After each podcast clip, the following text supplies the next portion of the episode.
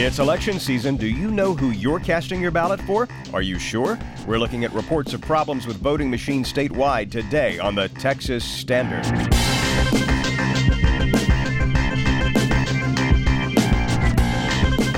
Texas Standard is a production of KUT Austin, KERA North Texas, Houston Public Media, and Texas Public Radio in San Antonio, with support from Rand Group, software delivered as promised. No surprises. I'm David Brown. The White House calls for more than 5,000 active duty troops to be sent to the border to intercept a so called migrant caravan, and their mission doesn't seem so much backup as front lines. We'll have the latest. Also, the president announces a plan to end birthright citizenship. Can he do that on his own? We'll take a closer look. Plus, flares in the field, why oil companies may be underreporting. All those stories and more. The Texas Standard gets started right after this. No matter where you are, it's Texas Standard Time on this October 30th, 2018. I'm David Brown. Thanks so much for spending a bit of your Tuesday with us. Listening to the news this morning, I was thinking about a phrase I hadn't heard in a while. It seemed to be rather popular in the 90s as the American conversation turned to something called the culture wars. The phrase I'm thinking about wedge issues. During election cycles, commentators noted that certain politicians would trot out so called wedge issues to galvanize the base or force a wedge into an opponent's campaign to separate the hardliners from the moderates. In the old days, gay marriage was often described as a wedge issue. Abortion rights, too. Crime has been a frequent go to over the years. But in the run up to Election Day 2018, it's hard to argue that there's any issue more divisive at the moment than immigration, what might be described as a wedge issue that's been around in the U.S. since long before the term was ever coined. Case in point, two front page items we'll be focusing on today a little later in the broadcast. We'll explore the President's declaration of his intention to unilaterally end birthright citizenship. But first, a plan that is already in motion. You may have heard last week that the White House was sending 800 active duty troops to the border to defend against what the president has been describing as an invasion, specifically a caravan of thousands of would be asylum seekers from Central America. Well, now the White House is ratcheting things up on the border, more than fivefold. Julian Aguilar is reporting on this story for the Texas Tribune, and he joins us now from his base in El Paso. Julian, welcome back to the Texas Standard.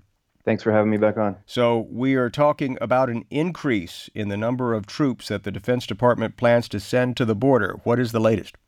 Well, the latest, uh, as you mentioned, um, we initially thought 800 troops. Uh, less than 24 hours ago, we were told that that's the amount that's uh, on their way just to Texas, part of a total of 5,200. So, more than 5,000 active duty military personnel does indeed drive a, a, wedge, as you alluded to earlier. So they're on their way. They're going to be here um, in El Paso and Brownsville and um, Arizona, California by the end of the week, according to General uh, O'Shaughnessy, who spoke yesterday uh, about this issue with the CBP Commissioner McClelland. Um, and, uh, you know, the president's delivering on one of his um, most divisive promises. If he can't get his wall and he can't, you know, end um, certain asylum people, if he can't get around uh, banning people from certain countries, then he's going to do what he can. And in this case, it's putting more than 5,000 military units on the Texas-Mexico border, or on the U.S.-Mexico border. C- uh, CPB, uh, just to be clear, that's Customs and Border Protection. Why the escalation, though? Why from 800 to this jump to 5,200?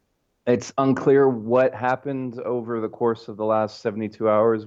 But with respect to what they're going to be doing with Customs and Border Protection, we have to remember that the U.S. military, active duty, or National Guard Reserve, they're prohibited um, unless there's extreme circumstances from policing their own people. So what we have, you know, less than 24 hours after this announcement, is people already criticizing this as a as a waste of taxpayer money, as nothing more than show. But this really is something unprecedented. Speaking with the Texas Border Coalition on Monday, they've always taken National Guard deployments on the chin. They said, look, they work behind the scenes. You can't mm-hmm. really see them. You don't even know that they're here unless right. you walk into a restaurant or something. This is going to be something that people are expecting is going to be completely different. We're talking 150 miles of razor wire to pop up makeshift barriers along the border. We're talking helicopter companies. We're talking mobile command posts, mobile, you know, MASH units and medical tents. I mean, this is going to be something that we, we see in other countries, I think. And if the president's desire is to sway, you know, undecided voters by this military buildup, well, I think that's going to be an experiment that we'll see how that plays out a week from today. Yeah, I want to make sure I'm clear on something. You're saying razor wire, so even though that we don't have a literal uh, wall made of concrete or, or what have you, as uh, the president advertised uh, during his campaign, this sounds like it would be an effective wall if you're putting up razor wire al- along the border. You're effectively shutting down the border. The the general said uh, during his press conference with the, the CBP commissioner yesterday that they have 22 miles ready, 22 miles of concertina wire, which is the sort of circular uh, razor wire you see on top of detention centers or prisons. Um, and they had about another 125, another 130 miles ready for deployment wherever they needed it on the border. So yeah, this is this could be just a makeshift barrier wherever they decide they need it. Uh, these helicopter companies they can deploy CBP officers within a minute's notice wherever they are. You're going to see you already do see CBP helicopters hovering over the border uh, with a lot more frequency. So this is going to be, it's definitely going to be a show.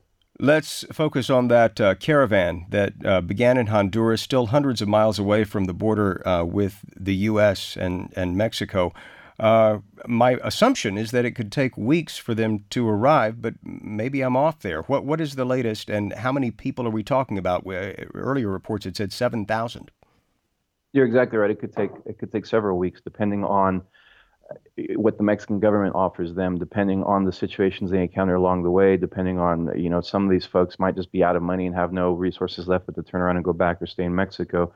Uh, and initially, you're correct. It started with more than 7,000 uh, Central American migrants, mainly from Honduras, um, and as far as reports Monday, it's this it's about half of that now. Again, some folks are giving up and turning around. Some folks are realizing that Mexico is a better place to stay, um, and some folks are just you know still trying to figure out their next move. And it's also unclear. Obviously, in Texas, we know that the Rio Grande Valley is the entry point, has been since 2013, 2014, for a lot of these folks coming up from Central America. But we also have to remember that the previous caravan a few months back that they mainly went through Tijuana. We also have the ports here in New Mexico, El Paso. So we're, it's really, really uncertain where they're going to enter. Mm-hmm. Uh, again, based on history, we can assume that a good chunk are going to come through the Rio Grande Valley. But again, that's still something that's up in the air. And how many will there be?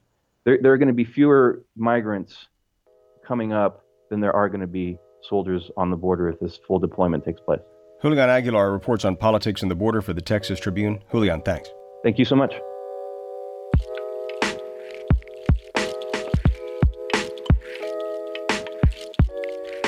Attorney General Ken Paxton, a Republican from McKinney, holds a 12 point lead in his reelection race. That in the latest poll from the University of Texas and the Texas Tribune. And his wife, Angela, is a heavy favorite to win a seat in the state Senate. Still, Democrat Justin Nelson is trying to keep the spotlight on the fact that there are three indictments against the current Attorney General. Nelson says he wants to change the rules about corruption. KUT Austin's Ashley Lopez looks into what he means and whether he can. Earlier this month, Justin Nelson stood outside one of Paxton's offices in downtown Austin. It was a windy day, and Nelson had this big placard with Paxton's face on it and huge letters spelling the word indicted.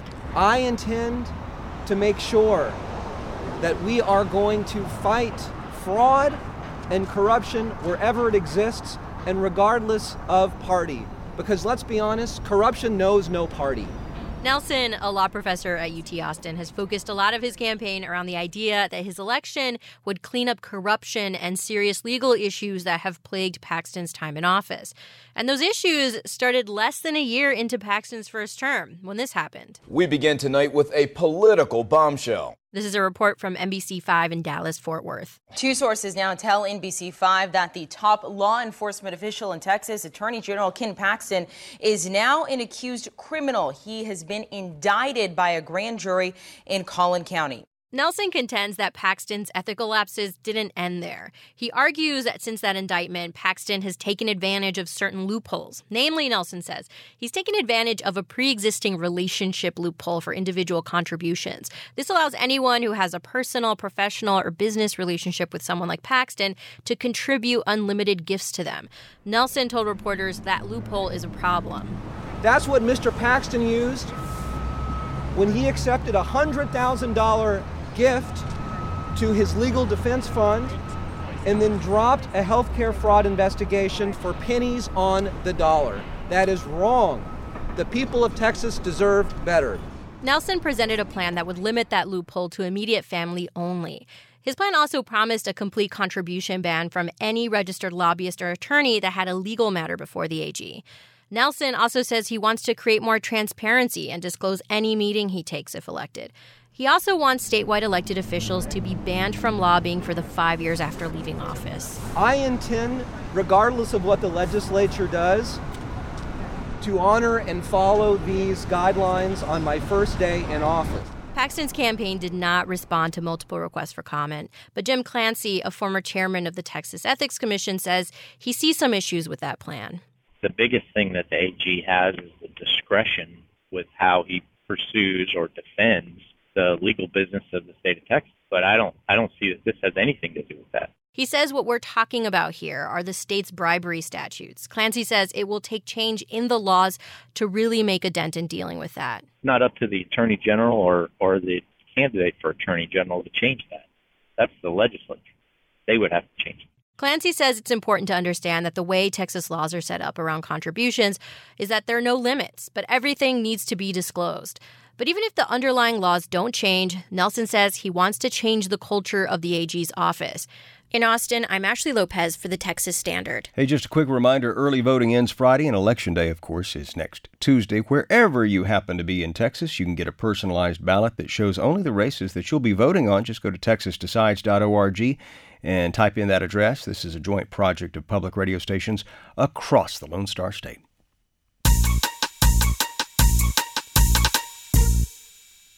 And we know what that signal means, right? Social media editor Wells Dunbar is back in the house. What's the talk of Texas on this Tuesday? Hi, David. Well, as you were just discussing moments ago, a new military operation drawing thousands of troops will focus on hardening the U.S. Mexico border, as it's been described. And as uh, another uh, aspect of what you just mentioned, that includes running hundreds of miles of razor sharp barbed wire along lengths of the border. Lots of reaction to this story online. On our Facebook page, Janice Hitchcock has an interesting perspective. She asks So, the President of the United States is sending troops to take the land on Texas and put fencing up around it? Funny that the folks who spent months freaking out about military exercise are perfectly okay with this. Reference there to uh, Jade Helm, I believe, a military exercise right, that riled many conspiracy theorists on the far right. Meanwhile, Brian Keene says this about the troops to be sent out take active duty guys away from their families for the holidays. No Thanksgiving, maybe no Christmas for you. Just sending in the desert bored. Just a couple of the reactions we're seeing on our Facebook page, both in response to this and the other day's big news that you mentioned earlier, David. That uh, announcement from President Trump that he wishes to end birthright citizenship enshrined there in the 14th Amendment to the Constitution came out in an interview, I believe, with Axios. That's right. Yeah, that's uh, right. News outlet. We're, we're, we're going to be exploring Yeah. that a little later in the broadcast. You're going to want to stick around for that. You know, an interesting thing Julian was telling me, he was saying, what do you do about folks who cross daily into places like El Paso and Brownsville? You know, how do you deal with that, and will the military uh, impact that? We would love to hear from you, Texas. Tweet us at Texas Standard Wells back in 35. Support for Texas Standard comes from the Texas Tuition Promise Fund and the Texas College Savings Plan, administered by the state of Texas, offering a pair of plans that can help families save toward college dreams. More at savenowforcollege.org.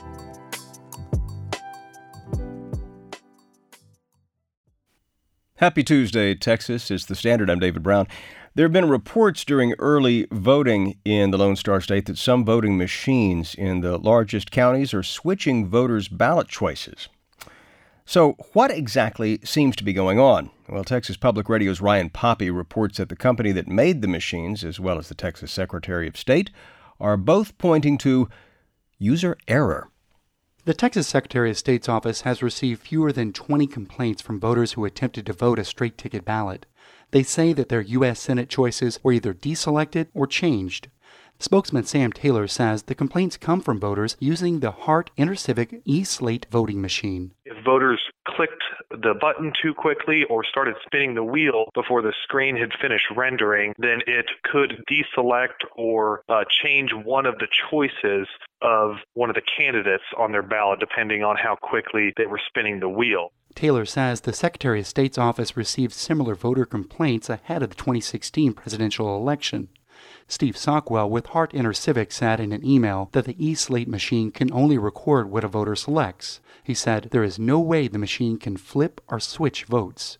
Taylor says the Secretary of State's office investigated the matter and it agrees with the company. Taylor says the machines are designed so that they cannot be manipulated. None of the machines are ever connected to the internet. In fact, the computers that program the machines are never connected to the internet. They're all standalone devices. This particular voting machine is used in 78 Texas counties, which includes Harris, Travis, and Tarrant counties, but not in Bexar or Dallas counties. Early voting ends Friday. For the Texas Standard, I'm Ryan Poppe. Support for coverage of business on Texas Standard comes from Texas Mutual Insurance Company, a workers' comp provider ensuring compassionate care for injuries of every size at businesses big and small. Learn more at WorksafeTexas.com. And you are listening to the Texas Standard. It's a trade that's been taught in high schools for decades, thanks in part to funding from a federal grant. But this year, the rules covering that grant money have changed, and that's causing consternation among some students and instructors. The Texas Standard's own Kristen Cabrera has the story. So usually, since the pin curls, Yarnida Hernandez twists strands of her mannequin's hair into a cinnamon bun shape. To start in the middle or to start, you know, so you're gonna have to part bangs. Or She's a junior at Manor Senior High School, just outside of Austin. Hernandez is one of just over 12,000 high school students who are currently enrolled in cosmetology courses in Texas. Once they graduate, they'll get their license and be able to quickly enter the job market, either foregoing expensive higher education or helping to supplement it. I just want to be a lawyer, so I feel like a barber would be like a side job. It's actually this flexibility of the profession that's been making it hard for the Texas Education Agency to quantify the course's success. The TEA is reviewing cosmetology along with many of the career and technology education, or CTE, course categories. They are evaluating if they still meet the requirements to be federally funded by the updated Perkins Grant Program. In order to receive those federal dollars, a course category must be high wage, high demand, and have career pathways that include multiple entry and exit points. The TEA used Texas Workforce Commission data and numbers from a private labor market company to calculate what a high wage means for Texans. The number they came up with is just over $35,000 a year. But the Bureau of Labor Statistics says hairdressers and cosmetologists make less than that, an average of about $28,000 a year in Texas. Still, some say the exact salary range is difficult to nail down. That's because cosmetologists are often able to make their own hours and go into business for themselves. Bridget Sharp is with the Professional Beauty Association. We, we just sort of don't want to be held to this this standard of you're only making so much a year because it's not reflective of what people are actually making. Glenda Calloway is the CTE director at Houston ISD, the largest district in the state. She says another reason why the state's wage stats are so low is because cosmetologists rely on gratuity there are a lot of tips that are, are given to people in the cosmetology profession outside of their salary, and sometimes those don't all get reported in that sense. And so I think it's really hard to capture what the true amount is. The ability to make money, any money, immediately after graduation is one reason Maria Lopez is in the cosmetology program at Hempstead High School. Her school contracts with Evaluis Academy School of Beauty in Brenham. Even if you don't want to do this, it's an opportunity to get money to be able to pay for what you want to do. Lopez says the thought of being in the real world and supporting herself when she graduates has weighed on her since freshman year. I've always been scared to just graduate school because I'm like, what am I going to do? I can't just be with my parents my whole life because they already have to pay for me. They have to pay for my brothers too. Everything food, housing, electricity, everything. Private cosmetology school can total up to $20,000, and the cost of getting a degree after high school continues to rise. Plus, some students don't want to sit in a classroom for another four years. The Professional Beauty Association's Bridget Sharp says that high school CTE programs like cosmetology provide different career paths for young people. There are some students who, you know, who after once they graduate from high school they don't have a ton of options and it definitely does um, affect those folks who are on the you know lower socioeconomic side of things uh, both in texas and then and nationally Data from the TEA and Texas Department of Licensing and Regulation shows that of the districts in the state with high schools licensed to teach cosmetology, close to half have student populations which are 70% or more economically disadvantaged. Manor ISD is one of those districts. The TEA says 74% of students there are economically disadvantaged, which means that they qualify for free or reduced price lunch. About 60 students are enrolled in the cosmetology program at Manor Senior High. The school's new cosmetology facility still smells of construction. So when Manor CTE director Jill Renucci spoke with the TEA, it left her worried. Okay, so I was told that actually the course would be retired. But that's different from the message in a TEA statement emailed to the Standard. It says in part, TEA's determination regarding whether certain programs meet federal standards does not mean the program cannot be offered. The decision to remove a course rests with the State Board of Education, not the TEA. So, what does the State Board say? Georgina Perez is the board representative for District 1. She posted on her website that the board, quote, has made no plans to either delete cosmetology or take those classes out of the CTE chapter, end quote. The TEA says for this school year, eligible districts received a total of more than $105 million in Perkins grant funding. To determine whether these programs will remain eligible, the TEA has set up several advisory committees made up of professionals, industry people, and teachers. These committees' recommendations will be sent to public comment in November. Then, the proposals will either go back to the advisory committee for revision in December or straight to TEA Commissioner Mike Morath's desk for approval. CTE Director of Houston ISD, Glenda Calloway, is among the many people who will be watching what happens next to cosmetology programs very closely. I just really hope that the message gets out there that, that of how important this program is to students who are involved in it. It's the reason they come to school. It's a, it's it. Now I'm now I'm gonna get emotional about that. It's important to them. I'm Kristen Cabrera for the Texas Standard. You remember a few years ago, there was a lot of uh, talk about the West Nile virus. It was in the headlines every day. Whatever happened to West Nile? Is it no longer a problem? Well, think again. We're going to be covering that as the Texas Standard continues. The roundup is next. Stick around. Support for Texas Standard comes from Rand Group, providing NetSuite ERP solutions built in the cloud. More at softwareaspromised.com.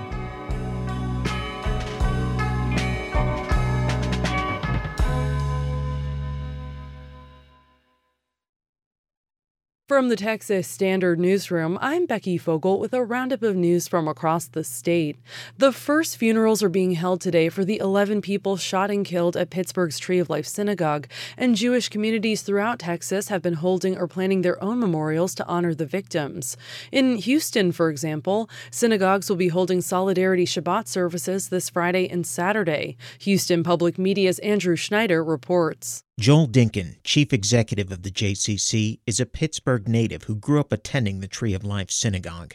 He told Houston Matters he was heartened by the strong show of support from local leaders and people of all faiths. What I'm hearing from people is um, just a, a, frustration over you know, when will this hatred and violence come to an end? How will it come to an end?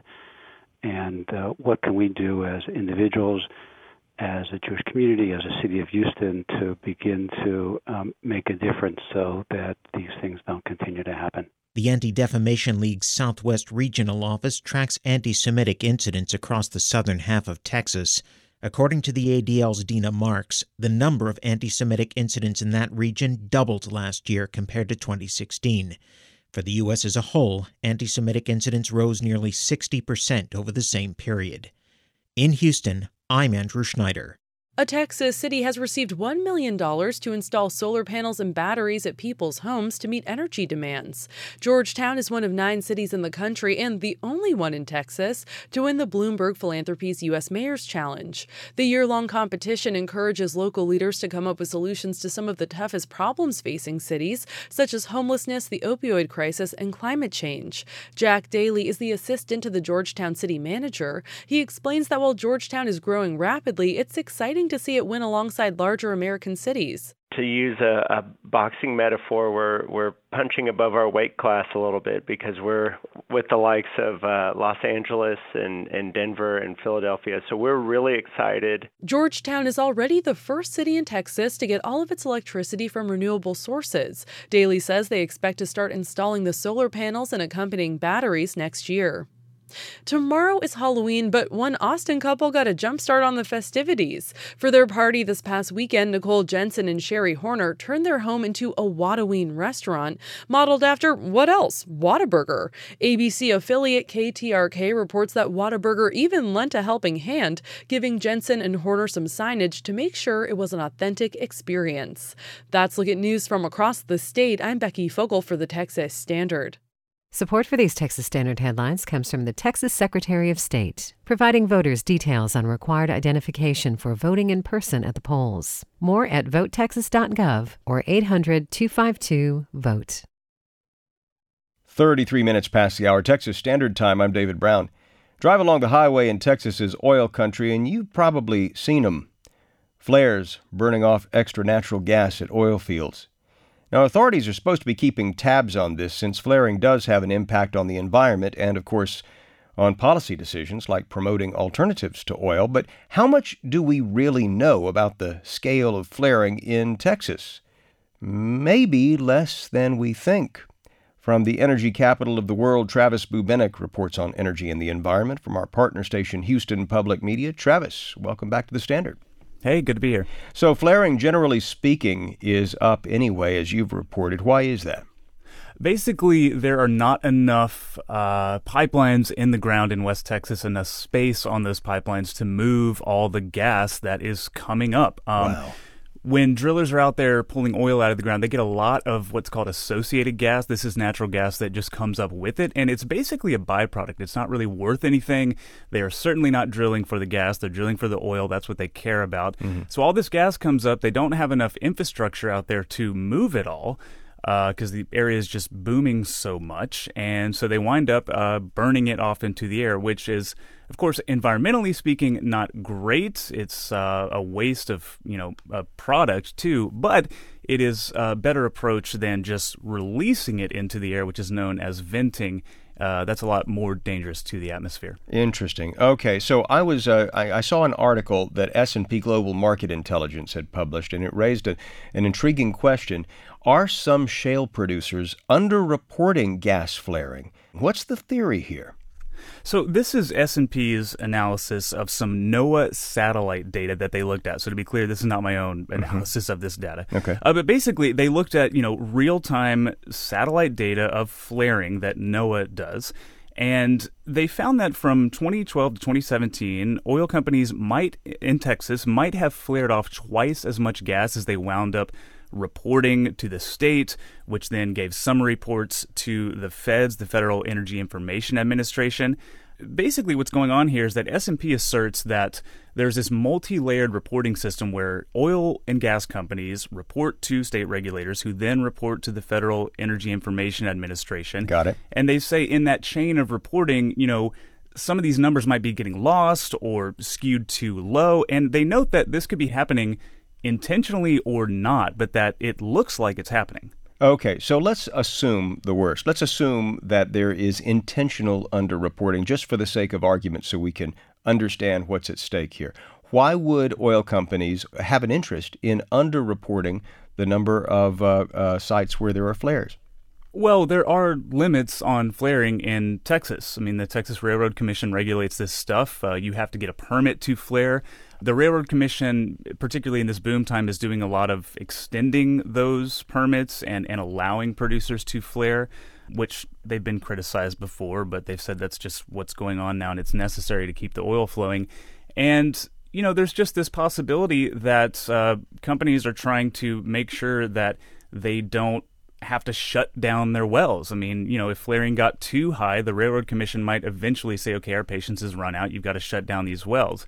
And there possibly is some of that that's going on currently. But, you know, across the landscape, this seeming underreporting, if it's intentional, would be you know, designed to keep the oil flowing, basically, because that's the valuable commodity. It's not this excess gas. Uh, doesn't that have uh, uh, legal, if not criminal, implications? I mean, yeah, there are fines, you know, for violating permits and violating state regulations on this kind of stuff. I mean, I, I sent the S&P analysis to the Texas Railroad Commission, Uh-huh. and a spokesperson got back and said, uh, you know, didn't really answer whether or not they're looking into this further, but said, you know, our highest priority is protection of public safety and the environment, and that, you know, Texas oil and gas companies have to be in compliance with the rules. But again, no sign whether the Railroad Commission is going to look at this analysis in depth anymore in particular. Is it safe, do you think, to, to assume that there's more flaring than reported? I don't know if it's safe to assume that. I mean, I, I think that part of this S and P analysis is saying that, you know, this this multi-layered reporting thing could be losing some of the numbers. So that seems plausible, but I don't know if it's as high. I mean, this is their proprietary analysis that they've done. Uh, it's certainly something that environmental groups are concerned about. I mean, I can tell you just anecdotally that there are things that happen in the oil field that um, are accidents. You know, there are faulty flares that are there are flares when you go out there that are supposed to be burning off this gas, but uh, just kind of like your oven at home, the pilot light went out. Sometimes the flares go out, and you know it can be a while before somebody gets down that dirt road and gets out there to relight it. So I mean, you know, accidents happen, and and things are. Um, Things happen in the oil field that you don't always expect, but I don't know if it's to this degree. Obviously, it's something that folks are keeping an eye on, including Travis Bubenik, who reports on energy and the environment for our partner station, Houston Public Media. Travis, thanks so much for your time. You're welcome.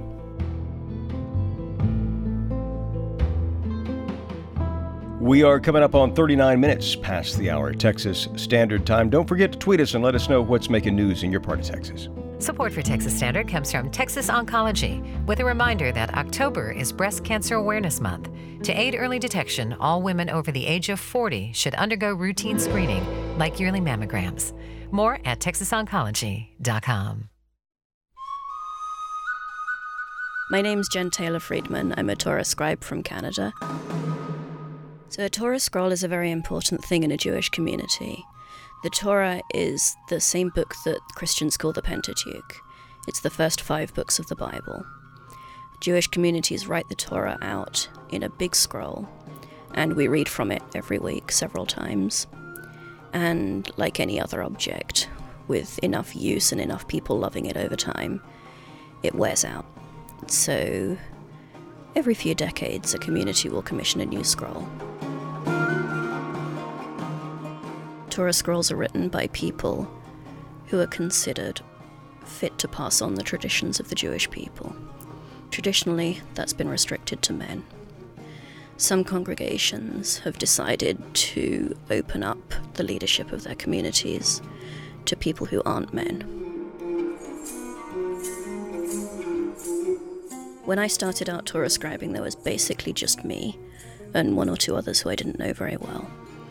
Mm, Now there's probably a couple of dozen women writing and repairing Torah scrolls and other things. And we're writing Torahs all over the United States, all over North America, all over the world.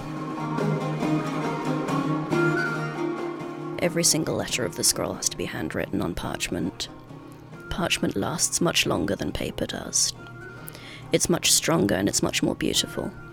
Parchment properly treated will last for hundreds of years. Ink properly prepared will last for hundreds of years.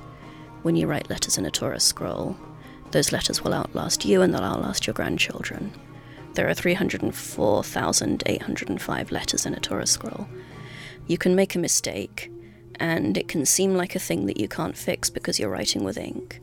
But with a little bit of effort and some special tools, you can fix it. You can scrape off a letter that you've done wrong. Almost always, you can scrape off a letter that you've done wrong and repair it. The only exception is that if you make a mistake when you're writing the name of God, mistakes between you and God are harder to fix. That's always the rule. You can't scrape off the name of God because that's like scraping off God, and we don't do that. So, Jewish tradition says that if you write even just one letter in a Torah scroll, it counts the same as if you'd written the whole Torah yourself. So, one of my jobs as a Torah scribe is to travel to communities that are creating new Torahs and help the congregants be part of their new Torah scroll. My name is Jen Taylor Friedman. You're listening to the Texas Standard.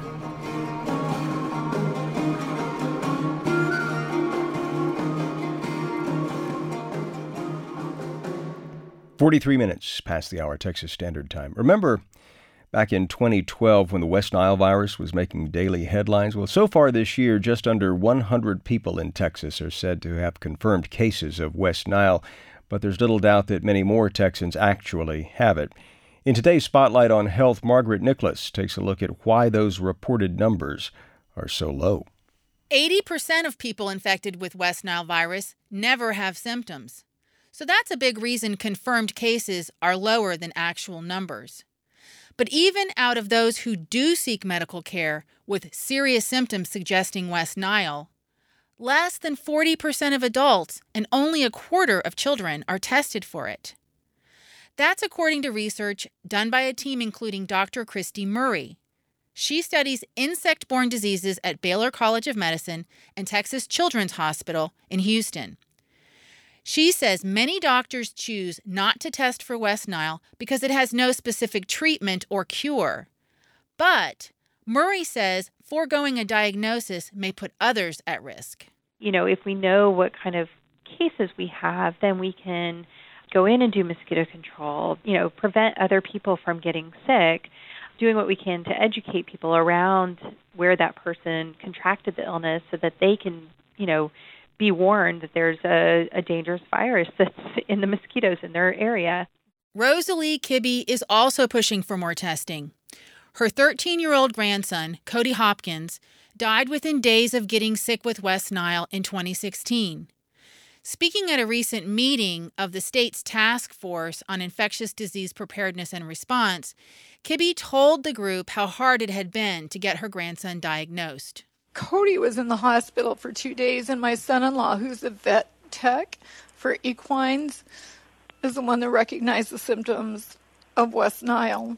And the doctor argued with him and said there's no way he has West Nile. And then it took three more days to get the test back. So Cody had he was he was in a coma for five days. And he finally passed from a heart attack Human illness is one way we find out about West Nile, testing mosquitoes is the other. But that information is also very incomplete. Currently in Texas, only about 55 of the state's hundreds of cities and counties collect mosquitoes and submit them to the state for testing, while just a handful of jurisdictions do the procedure themselves. Bethany Bolling is the microbiologist in charge of the state lab that tests mosquitoes for West Nile and other diseases. Ideally, we would like to get them from every county so that we're doing surveillance.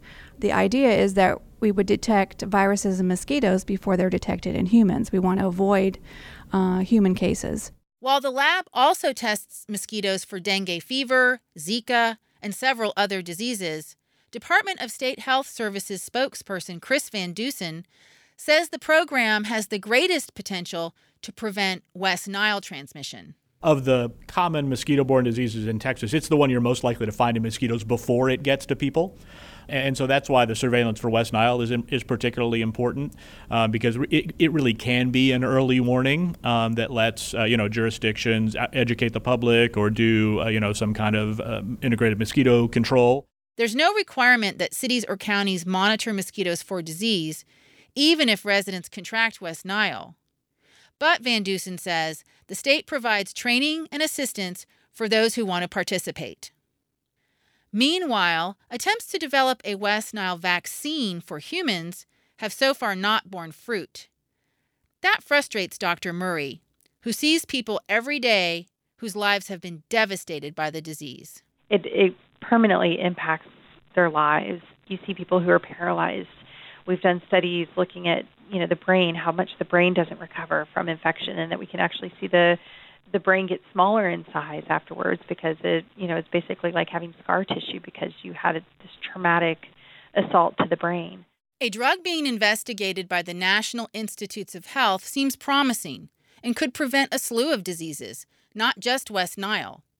The vaccine, currently known only as AGSV, works to reduce the body's allergic reaction to mosquito saliva. That itching and swelling you get with a bite. Dr. Matthew Memoli is leading the current research into AGSV. Instead of developing a purely allergic response like you do normally to a mosquito bite, you would develop uh, less of an allergic response and more of an anti infection response when you get bitten, so that any organism that is present would have a harder time causing an infection.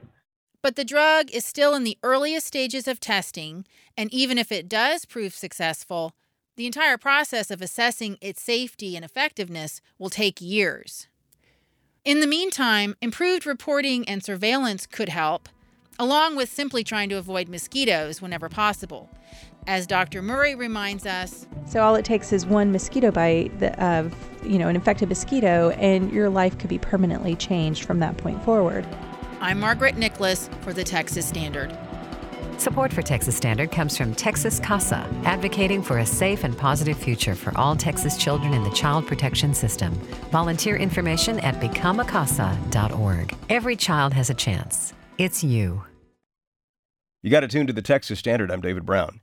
Ending birthright citizenship. It's an idea that's been floated in the past. It was again floated by President Donald Trump in an excerpt from an interview released by the news organization Axios today, this coming just one week before midterm election day. So, just campaign talk, bluster, that sort of thing? Or what say those who study constitutional law? Stephen Vladeck does just that sort of thing. He's a professor in law at the University of Texas School of Law. Professor Vladeck, welcome back to the Texas Standard. Thanks, David. Great to be with you. This isn't the first time, of course, that this issue has come up. Uh, what do you make of the idea that a president could unilaterally uh, rescind birthright citizenship? Um, I, I, make of it that he can't. I mean, I think the the key here is that the relevant constitutional text is Section One of the Fourteenth Amendment, mm-hmm. uh, which says that all persons born or naturalized in the United States and subject to the jurisdiction thereof are citizens of the United States. Um, the president cannot change that by himself. Now, you know, some folks seize on the subject to the jurisdiction right. of language. Right. But the Supreme Court in 1898 um, expressly held that that does not mean is here lawfully. That just means that you are here not in a diplomatic capacity. I recall, foreign ambassador. I know which case you're referring to, and I was rereading that case today, and I noticed that in that case, it involved uh, the uh, child of a uh, of of of legal residents, not uh, people who were here uh, without uh, residency documents. So that that's true. I mean, so the case is called United States versus Wong Kim Ark, and it's definitely true that that case involved, um, you know, individuals who had lawfully emigrated. But the Supreme Court's analysis of the text of the Fourteenth Amendment did not turn on the fact that they were here lawfully. It turned on the conclusion that the language in the citizenship clause that says you have to be subject to the jurisdiction of the United States is not meant to distinguish lawful presence from unlawful presence. It's actually meant to distinguish those who are here in their own capacity and those who are here solely in some kind of foreign diplomatic represent, uh, representation role. Now that's that's an interesting thing because a lot of people go back to the initial language, why this birthright citizenship exists at all, and perhaps we should touch on that too. This came in the wake of the Civil War, and it had to do with freedmen, right?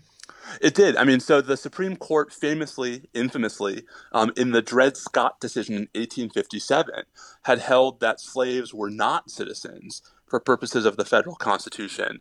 Um, and of course, that's you know one of the court's more infamous, more vilified decisions in its history. Right. Part of the purpose of the Citizenship Clause, the very first sentence of the 14th Amendment, was to overrule Dred Scott and was to make it clear that no matter what your history, no matter what your lineage, even if you had grown up in bondage in a state that treated you like property, mm-hmm. you were still a citizen. Right. Um, and you were a citizen by dint of the fact that you were born here. You know, this was made in the context of an interview, right? I mean, this is not a formal proposal. To our knowledge, there hasn't been anything that uh, the executive branch, any step that the executive branch has formally taken to try to rescind this. But let's just play this out. I mean, even if you assume that this is about politics and about a, an election season and trying to drum up support uh, on the right. Um, you know, you, why shouldn't the president, given the fact that this has come up time and time again, these questions about what this means, why not uh, go ahead and uh, and and make such a move since you know that this is going to be challenged in court and test this once and for all? Yeah, I mean, I guess my reaction is if you really believe what you're saying and you're not just doing this for political reasons, mm-hmm. the Constitution provides avenues for pursuing reform. The Constitution provides an express roadmap for, you know, changing the meaning of the citizenship clause. And so I think, you know, it would be a lot more convincing if instead of saying he's going to do this by executive order, the president actually took the, you know, legally appropriate step of proposing a constitutional amendment that would change the language of Section 1 of the 14th Amendment, um, you know, the reality might be that such an amendment would actually get through the House and the Senate, but perhaps not be ratified by the requisite 38 states. But that's the way the process is supposed to work. Stephen Vladeck is professor of law at the University of Texas School of Law. Professor, thanks so much for taking a few minutes out to talk with us. Thank you. And you were listening to the Texas Standard.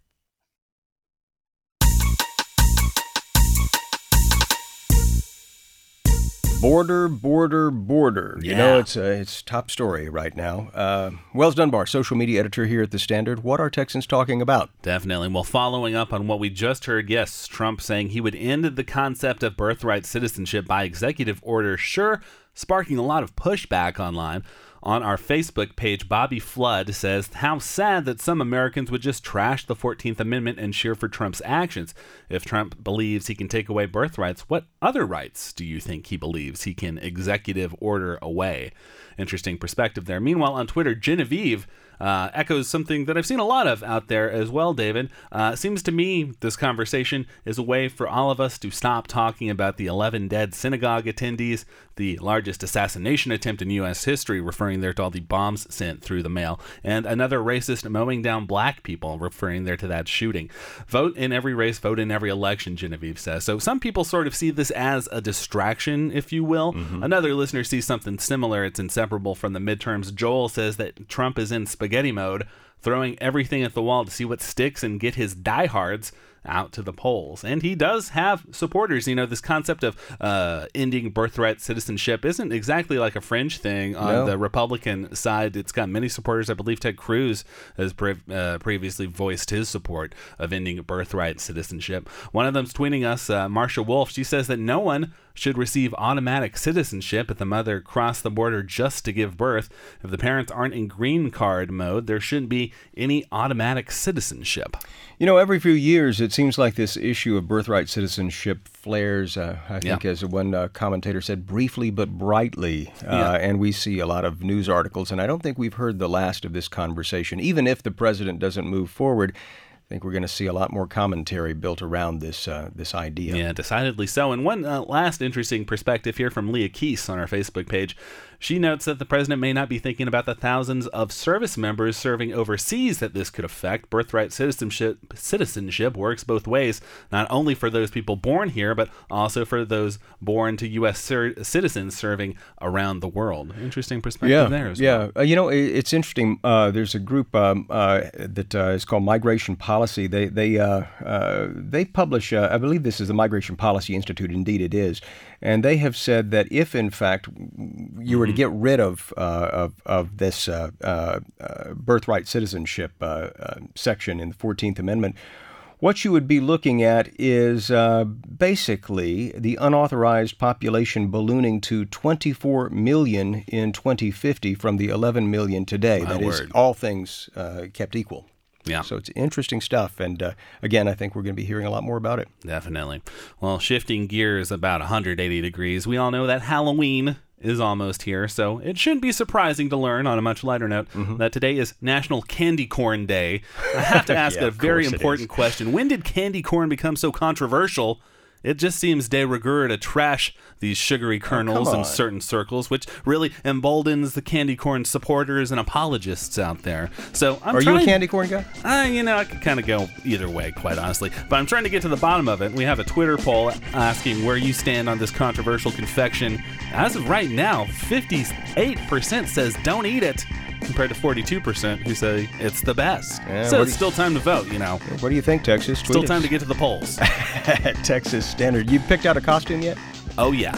What well, I won't be wearing it to work. Uh, I'll have something seasonal. Yeah, we're going to have to keep that for tomorrow. Yeah. Alas, we're out of time for the big broadcast. Hope you can join us again on Wednesday. Till then, have a terrific Tuesday.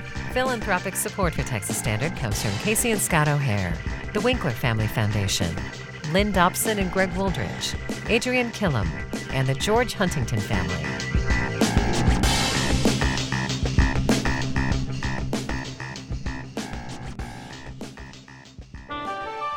PRI, Public Radio International.